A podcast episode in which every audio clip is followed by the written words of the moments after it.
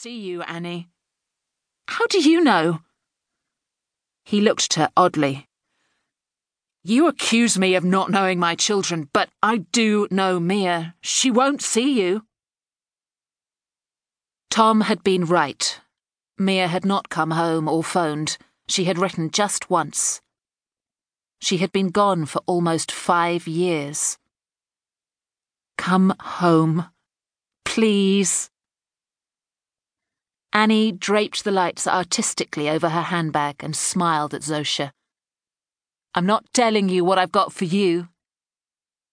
Zosha pointed to the diamond ring on Annie's finger. Do you want me to clean it before I go? Her mother's ring and her grandmother's before that. Hugely valuable, but more than that, part of Annie and irreplaceable. Zosha enjoyed handling it, and she loved to please Annie, who slid it off her finger. Go on, then. Zosha buffed away, and Annie watched her affectionately and said, Did I ever tell you Emily stole it? She must have been 6 or 7.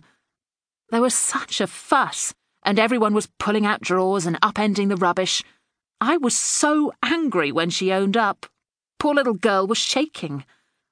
But Tom talked to her. Tom is always so good with her. And Emily confessed between sobs she thought I was going to give the ring to Mia. Zosha slid it back across the table. But it's true you can only give it to one of them.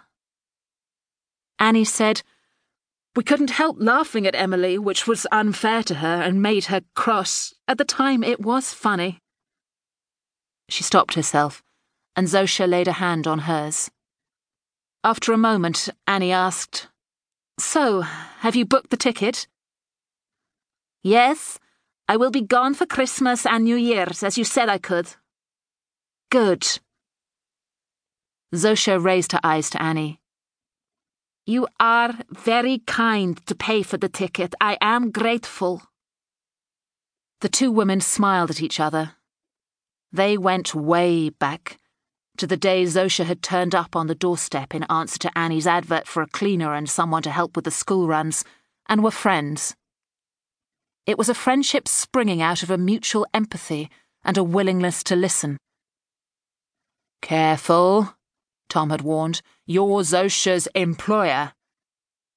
It's nothing, said Annie as the phone rang. I want you to know how I owe you. We owe you. For one thing... She sounded a touch wry. I love talking to you. She picked up the phone. Tom? She listened. Oh, okay, fine. See you. She replaced the receiver. She poured more wine for Zosha. That was Tom, not coming home till late, last-minute dinner with someone from the Foreign Office. After a minute, she added, It's been ages since Tom and I had supper together. A moment of further reflection. It happens in the run-up to Christmas.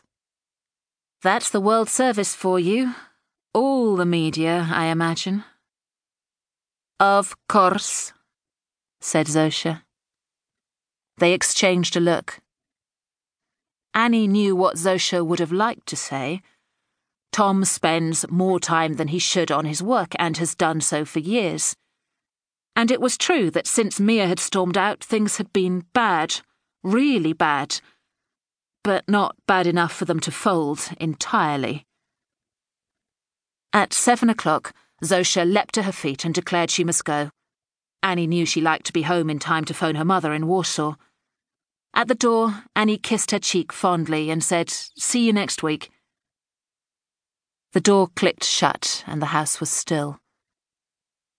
If only, Annie thought. If only, so many things. If Tom hadn't taken Mia's room, I could sit in there for a bit and think about her. But Tom now occupied the room, usurper by default.